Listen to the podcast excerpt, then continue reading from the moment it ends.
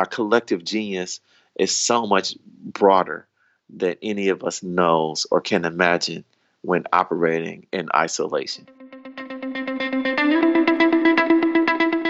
Hello and welcome to the Do One Better podcast. I am Alberto Lidji, your host from London.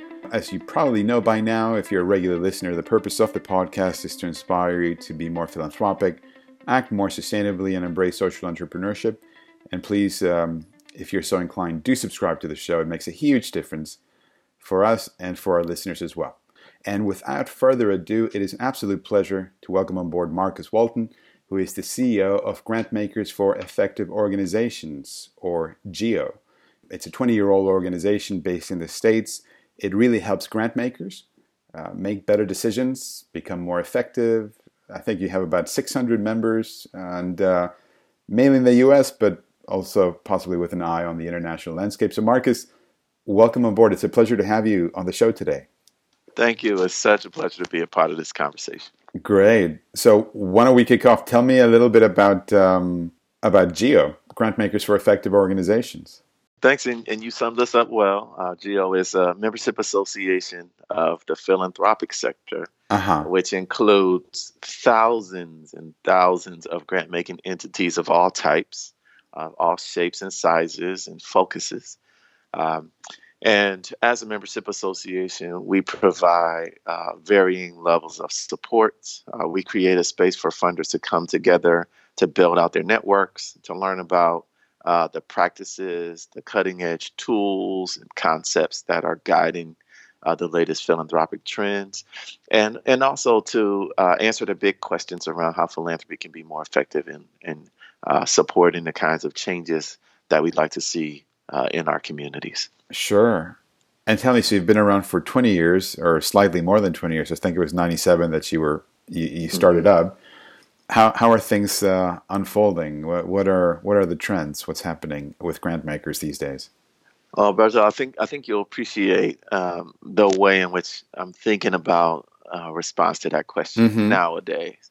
Uh, initially, Geo was uh, it developed a reputation of excellence. Actually, uh, my predecessor, who was the founding executive, uh, positioned the organization to uh, consider the important ways in which uh, philanthropic practice translated into uh, the kinds of results that we aspire for from our investments. Mm-hmm. So, what are the best practices, the most promising?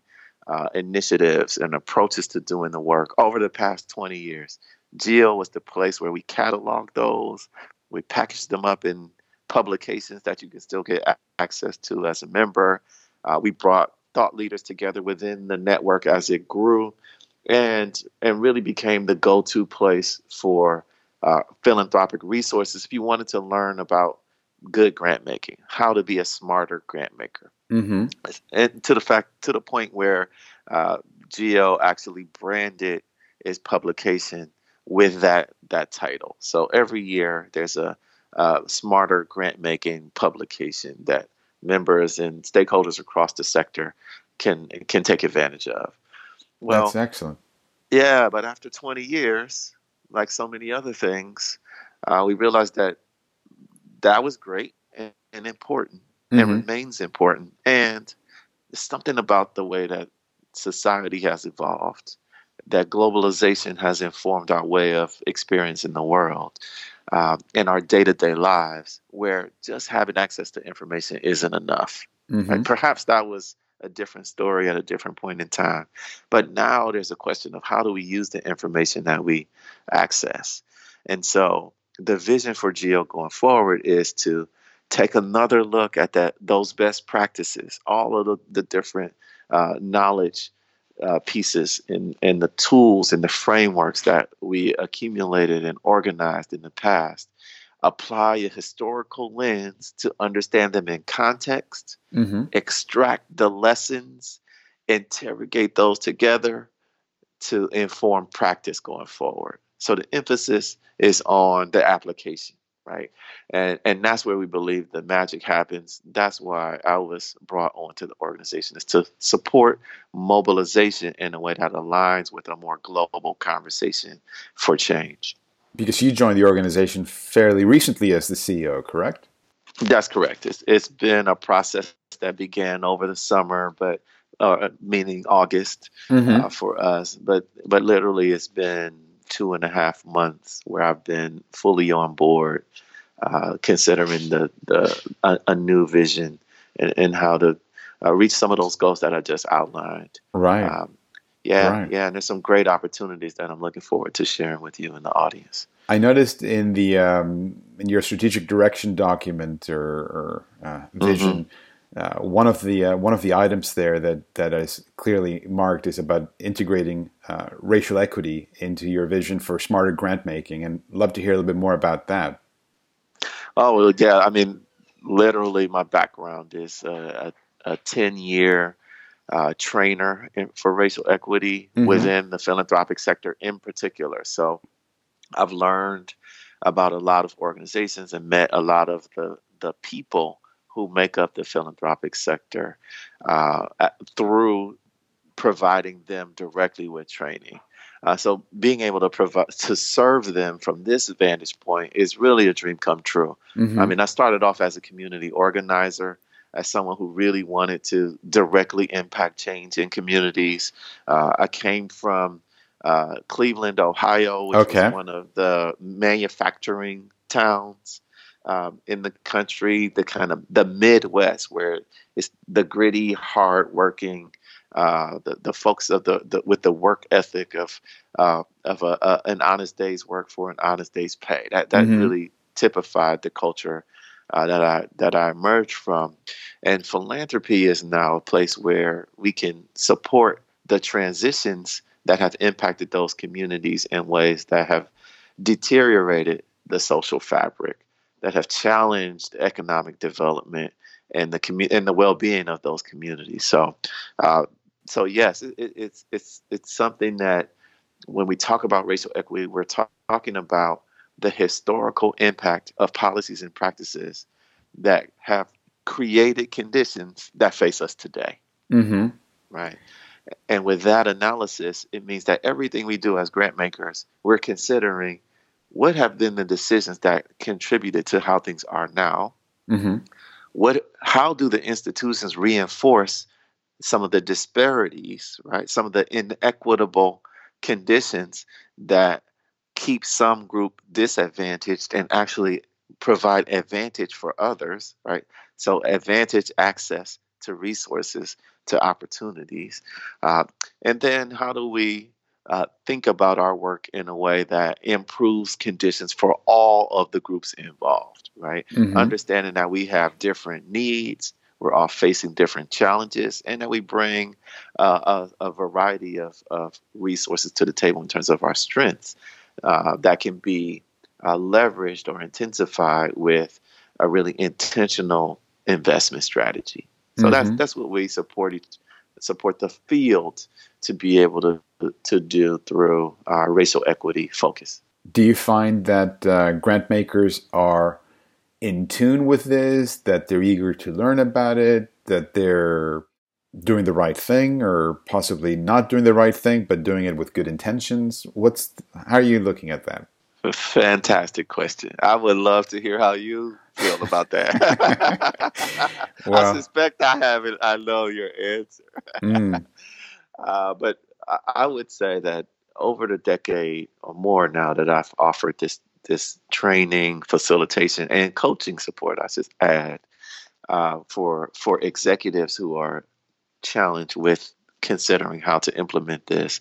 Uh, what I've noticed is just after, and, and I'll, I'll introduce a political mm-hmm. context just for timing. Sure. But, but if you think about the the back end, the second term of President Obama, uh, there was a, a national sentiment that, or at least a question in the national discourse that suggested that perhaps we had reached a post racial period in America. Mm-hmm. where the designation of race was no longer necessary. Now, I can't tell you who surfaced this, but but the idea was catching on, uh, and it was catching on with such regard that my initial work was making the case for racial equity. It was saying we believe it's important to be explicit about the historical impact of these decisions on communities today because communities of color in particular, mostly African American and uh, and African descended communities in the United States are faring worse off in every issue area that you can imagine, uh, from education, housing, child welfare, and workforce development. Uh, when you look at the data, so the data was telling a story that the discourse was not. The data was saying there's something about our racial designation that disadvantages the communities that we're serving.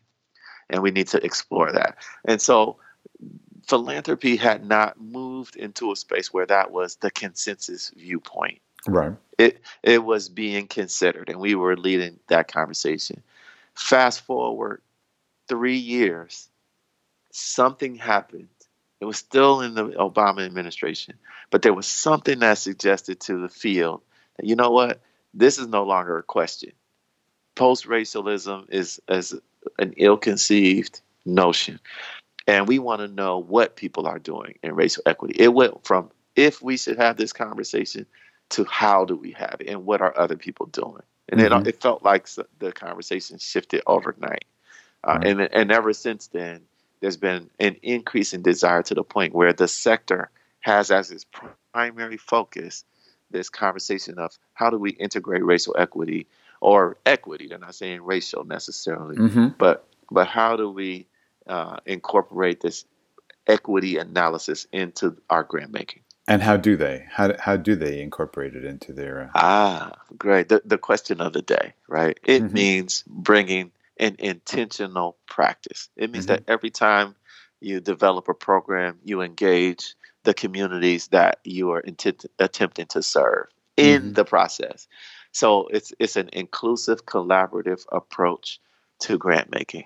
Um, it, it, it's the opposite of a more paternalistic institutional approach that says we know what you need. Mm-hmm. Instead, it says we are creating a space to be a thought partner for you, with you to respond to some of the persistent needs, perhaps the most persistent uh, challenges that have faced this community totally different approach.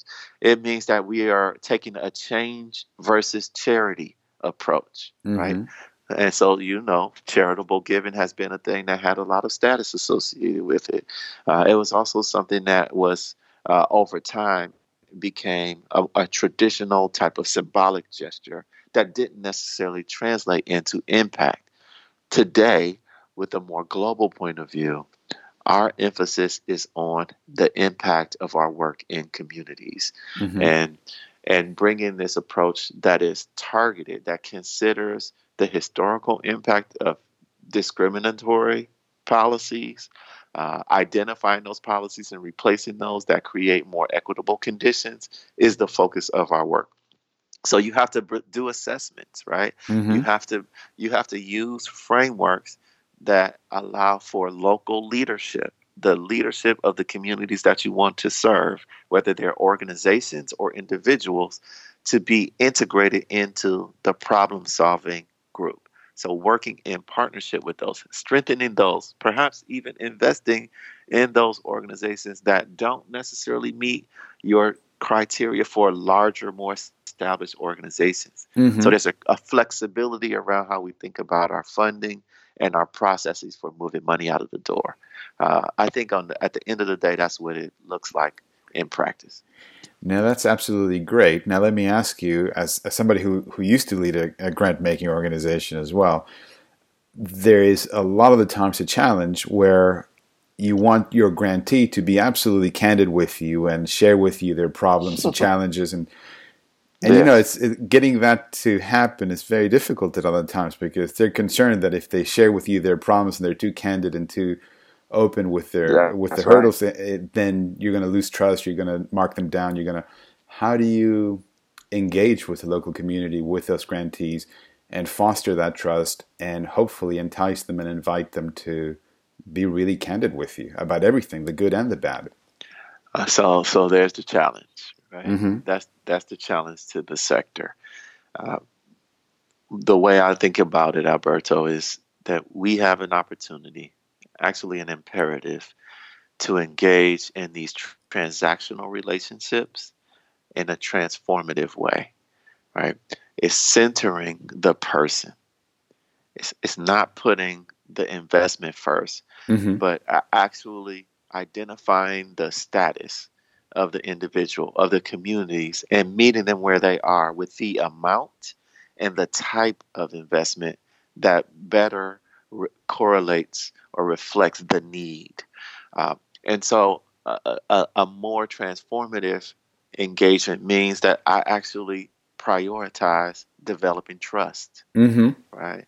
Trust building. That means we have to have a set of agreements around which we hold each other accountable. So I'm in some way I'm ceding the power that I have in that relationship in order to more equally meet the grantee as a partner in that relationship.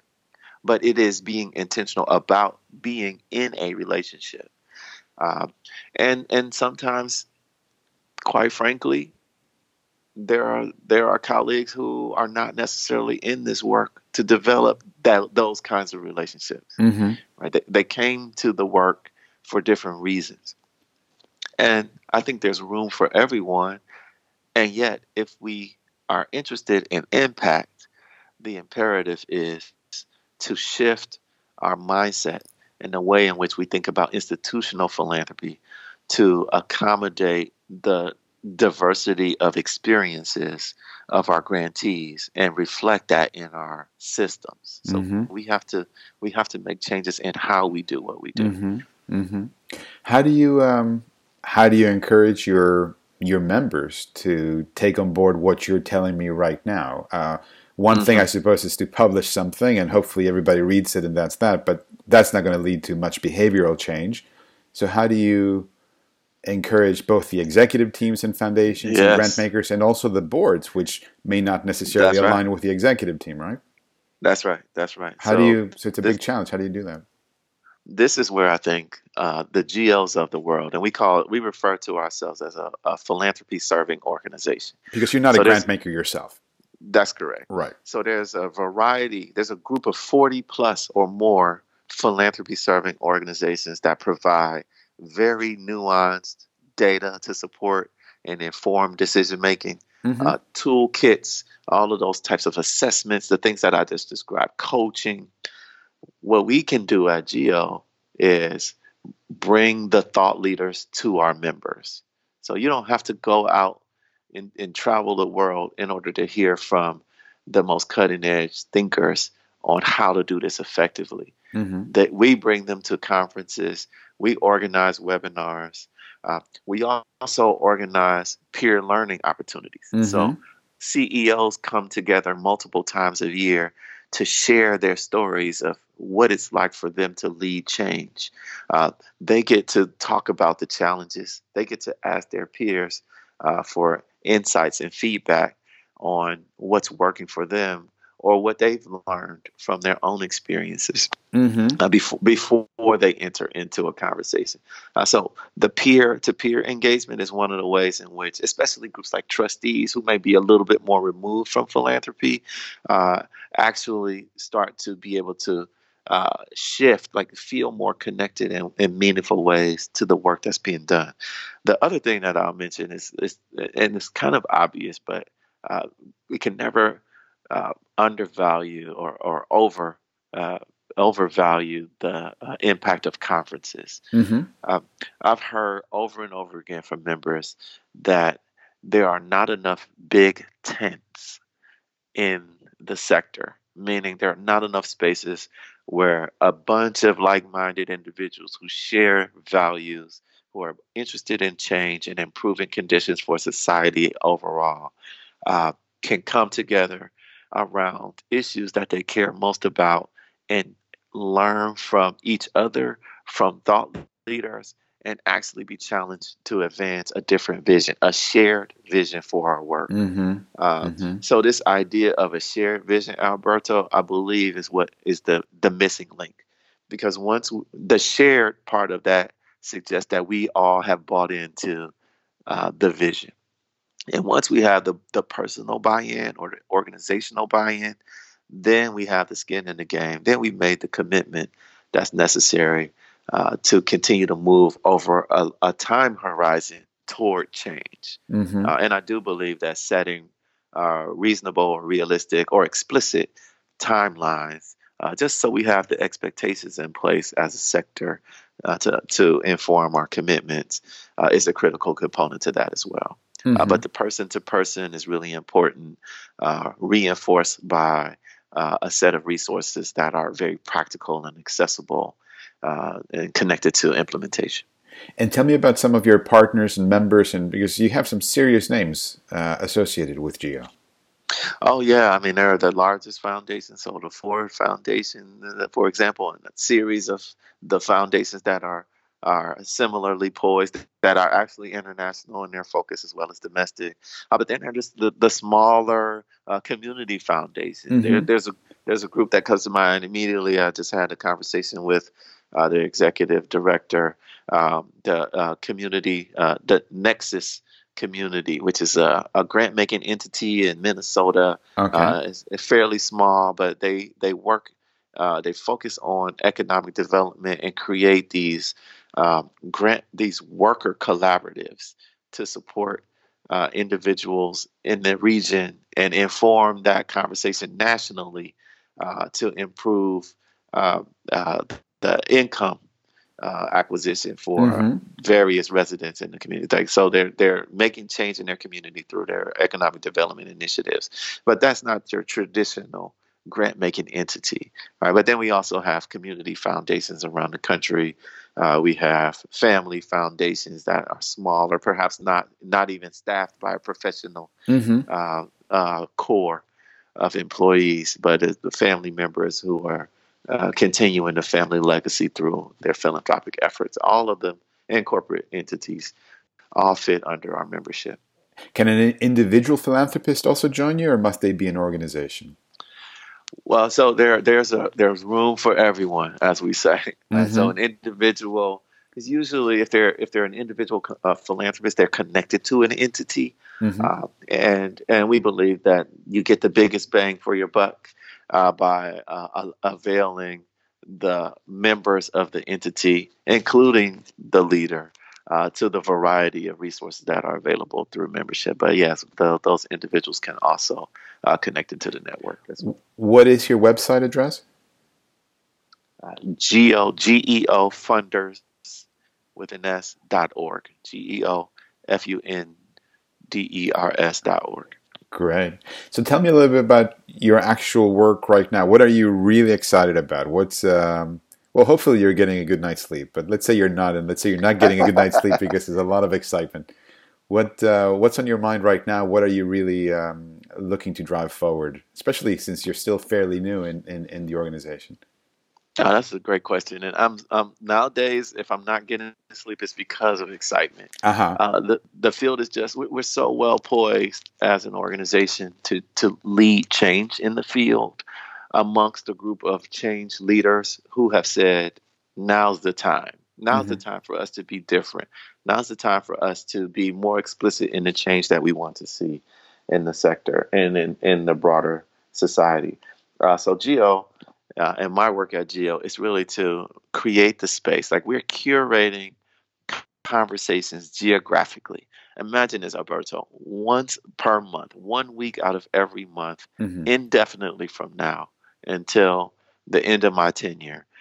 I'm in a community, it, eh, geographically located in a city or state or municipality with a co host who is a member, organization, or stakeholder to learn about their issues. So they're sharing their priorities. Mm-hmm. They're convening their colleagues from around the region, um, including the nonprofit and other service providers that care about these priorities, right?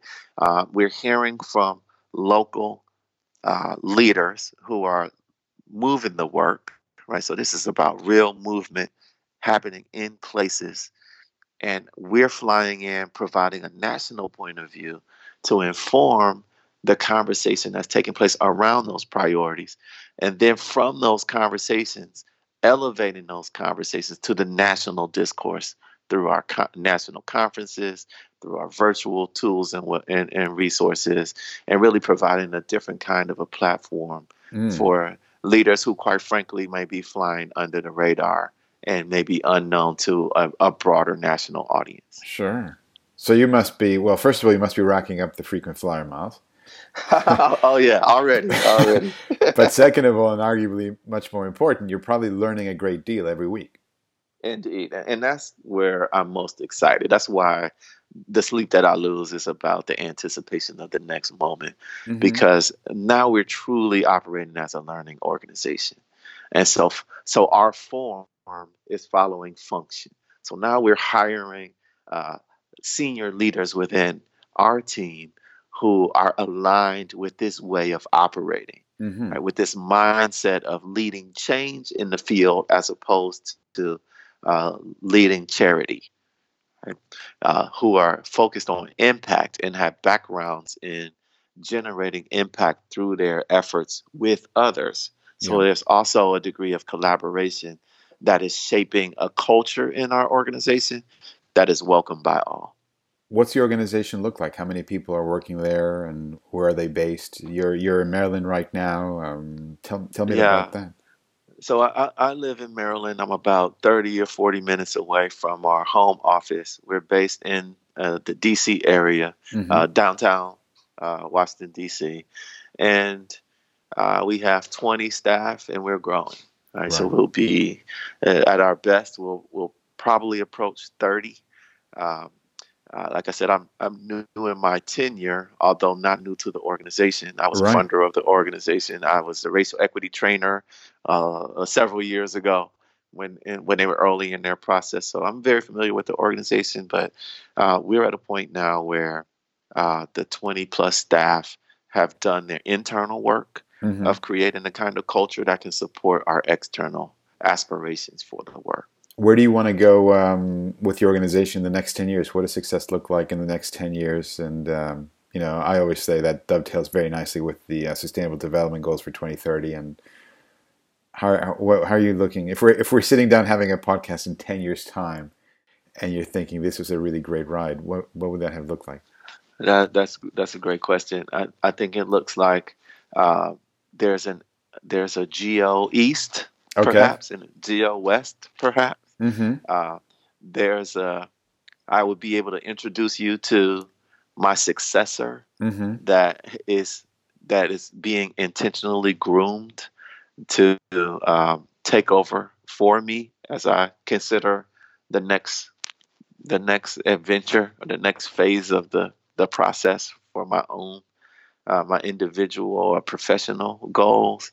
Uh, there's a uh, a staff that is evolved and refined its focus in such a way that um, there's a, a, shared model of leadership that reflects all of the principles and practices that I just outlined around mm-hmm. collaboration. Mm-hmm. Uh, that we we have uh, an advisory body of nonprofit practitioners informing our work um, that every individual who is interested in impacting uh, philanthropic investment or exploring uh, making an impact with their investment has a way of uh, joining the membership that is very explicit, clear, and has a tr- uh, and, and, refined and streamlined uh, for ease. Uh, I can go on and on. No, that's great. But essentially, yeah, we, we we would be a microcosm of the and a model for the sector as the sector continues to move and and transform itself in the ways that align with our uh, smarter grant making framework. When you say that there would be a Geo East and a Geo West, would the Geo East be East Coast, or would the Geo East possibly be in Europe or Eastern East, East Asia? I you would never say know. the latter. I think it would be global. I think it would be global. Yeah, uh, uh, the the West would be the the U.S. domestic front, um, with a real emphasis on the sections of the country that tend to be overlooked or mm-hmm. underinvested. Mm-hmm. Tell me, tell me one of the things we, we, we touched on a little bit earlier um, uh, before we clicked the, the record button, but um, is about the state of affairs of philanthropy itself. it, it is to some extent under attack in some respects in some quarters. Uh, philanthropy seems to be um, driving some debate. Tell me a little about your thinking about philanthropy and um, how palpable are changing sentiments uh, in this area. Yeah, it's interesting. Uh, I, I, may weigh in slightly differently than mm-hmm. you may have heard, but I, I, hope that adds a little more texture to the conversation. Great. But the the way I, I think about philanthropy, as I mentioned, the ten year arc or so of how racial equity has evolved and become more central to the conversation. Mm-hmm. I, I see a, a, generation of philanthropic and nonprofit leaders transitioning out of their roles and uh, a, a, the next generation of leaders transitioning into those leadership roles. And the the appetite for change the expectation for change with this next generation of leaders, which includes myself, mm-hmm. uh, is is noticeably different. And it's not that our values are different.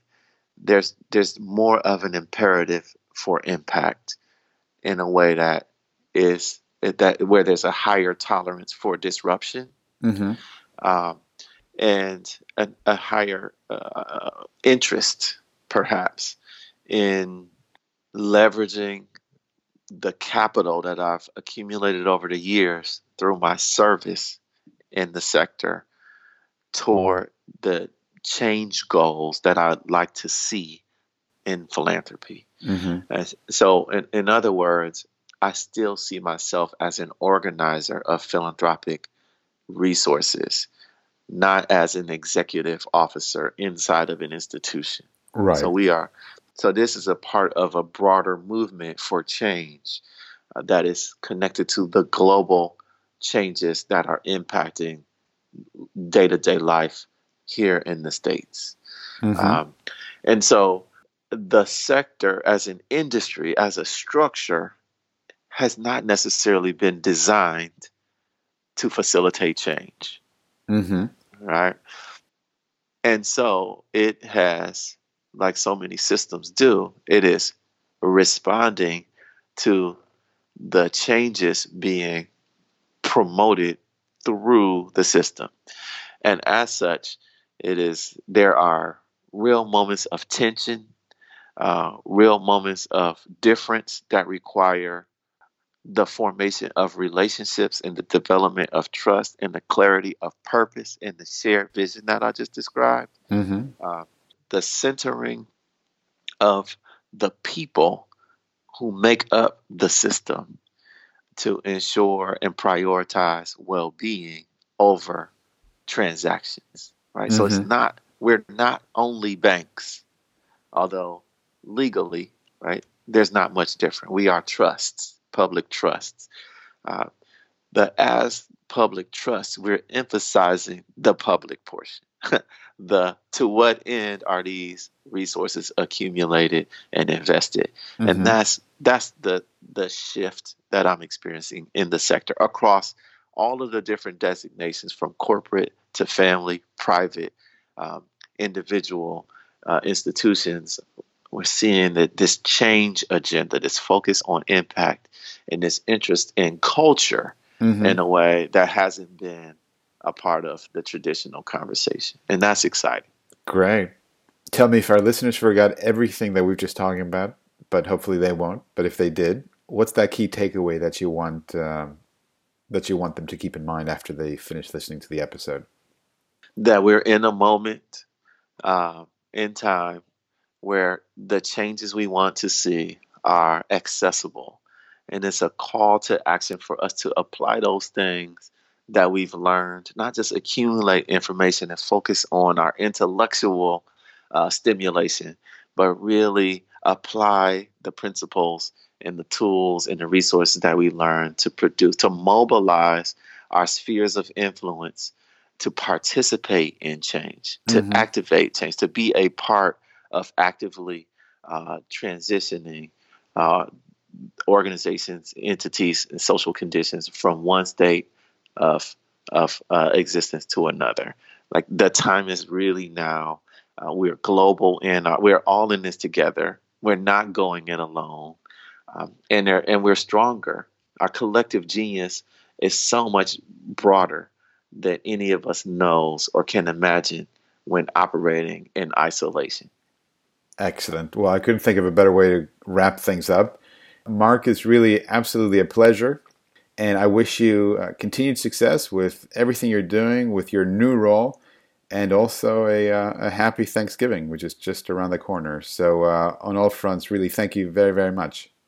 Oh, I appreciate this. I look forward to ongoing conversations, especially that 10 year conversation that we just discussed. Thank you for listening to the Do One Better podcast. If you want to find out more about our show, about our guests, additional links and resources, visit our website at lidji.org. That's L I D J I.org. And don't forget, success at the Do One Better podcast is about inspiring you to be more philanthropic, to think more about sustainability, and to embrace social entrepreneurship. Hopefully, these stories will encourage you to take action and change the world around you for the better.